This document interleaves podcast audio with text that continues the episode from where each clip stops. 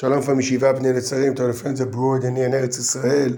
Shabbat Parashat Ki Tetzeh. I want to speak about something maybe, you know, not... We all know the four mitot Beidin. Skila, Srefa, Hereg, and Chenek. And in this parasha, in Pasuk Kaf Bet Kaf Gimel, supposedly we see another, another fifth mitat Beidin, which is hanging. Is there really also hanging? The Mishnah supposedly specifically doesn't say there's hanging. He only says Arba mitot Beidin. But if you see carefully in the pasuk, it says, "Ki beish chet mishpat mavet vehumat."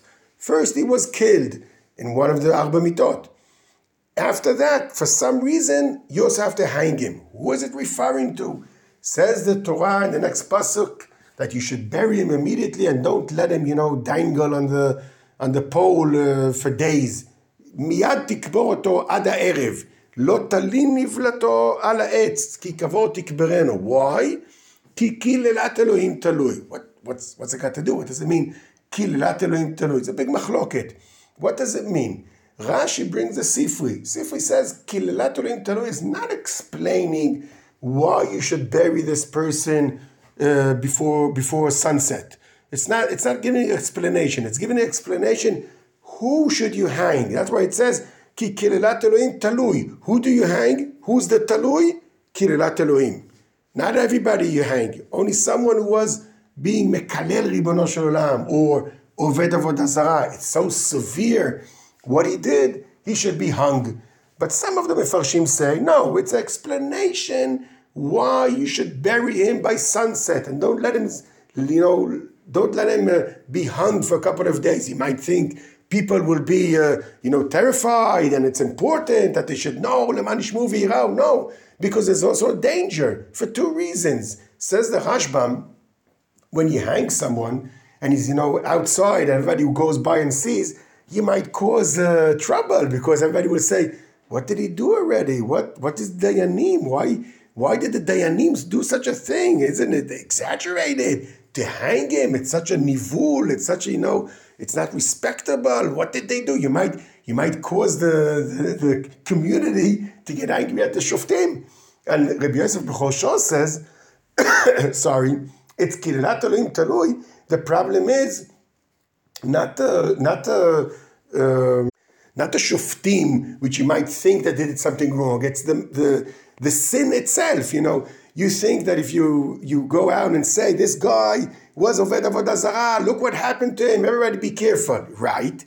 But on the other hand, if there's such a pirsum, everybody hears, even Ploni did Avodah Zarah, so somebody might think, ah, okay, that's a good idea, maybe I also do it. Sometimes, you know, talking too much about something doesn't prevent it, but causes everybody to do it. That's why Rabbi Yosef Bechol says, the more time you're keeping him on the pole, on, you know, hung over there, people might get an idea. You think it's preventing them from doing something, but it's not preventing them. They're getting they're getting idea. It turns into their mind that it's possible, that it's possible to be Oved Avodah Just think about it. Did you ever meet someone, a Jew, which is Oved Avodah No, it's impossible. And if Khalila, you'll meet someone like that and everybody will talk about it, you think that you're, wow, disaster, I'll never do it. But it turns out already in your psychological uh, subconscious that it's possible. You might do it yourself. The Rebbe Menubavitch brings Rashi. Rashi says, it's it's it's um, it's a it's a uh, supposedly uh, supposedly it's a bushat ribono shel olam. Adam betzelem Elokim nivra. How could you hang him? Everybody says ribono olam. The Jew is hung. It's Chilul Hashem. So of course, yes, Rabbi Lubavitch, the Lubavitch Rebbe is. So why did he hang him in the first place? Well, of course, the answer is very simple. Because when he sinned, he was already, he lost his Tzelem Elokim. And then part of the kapara, after he did such a wrong deed, is to hang him. After he was hung, even a couple of minutes.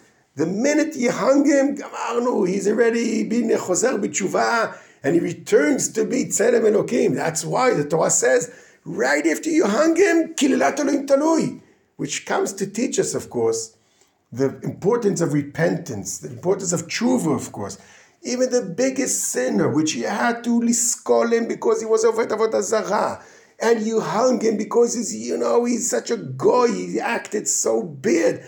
The minute he got his deen, the minute he, he repented, he did tshuva and he had his onesh, immediately Kirat Elohim Talui. He already returns to be a, a, a, a Jew which you respect and you mechabed and you have his, his Tzelem Elohim returns to him, which is a very important uh, lesson for this month of Elul, of repentance, lichot, and we preparing ourselves to Rosh Hashanah to remember that if all of the wrong deeds that everybody could chalila do, when you do tshuva, you return to be Tzelem Elohim, Be'enei Hashem. May Shabbat Shalom and Kol Tov.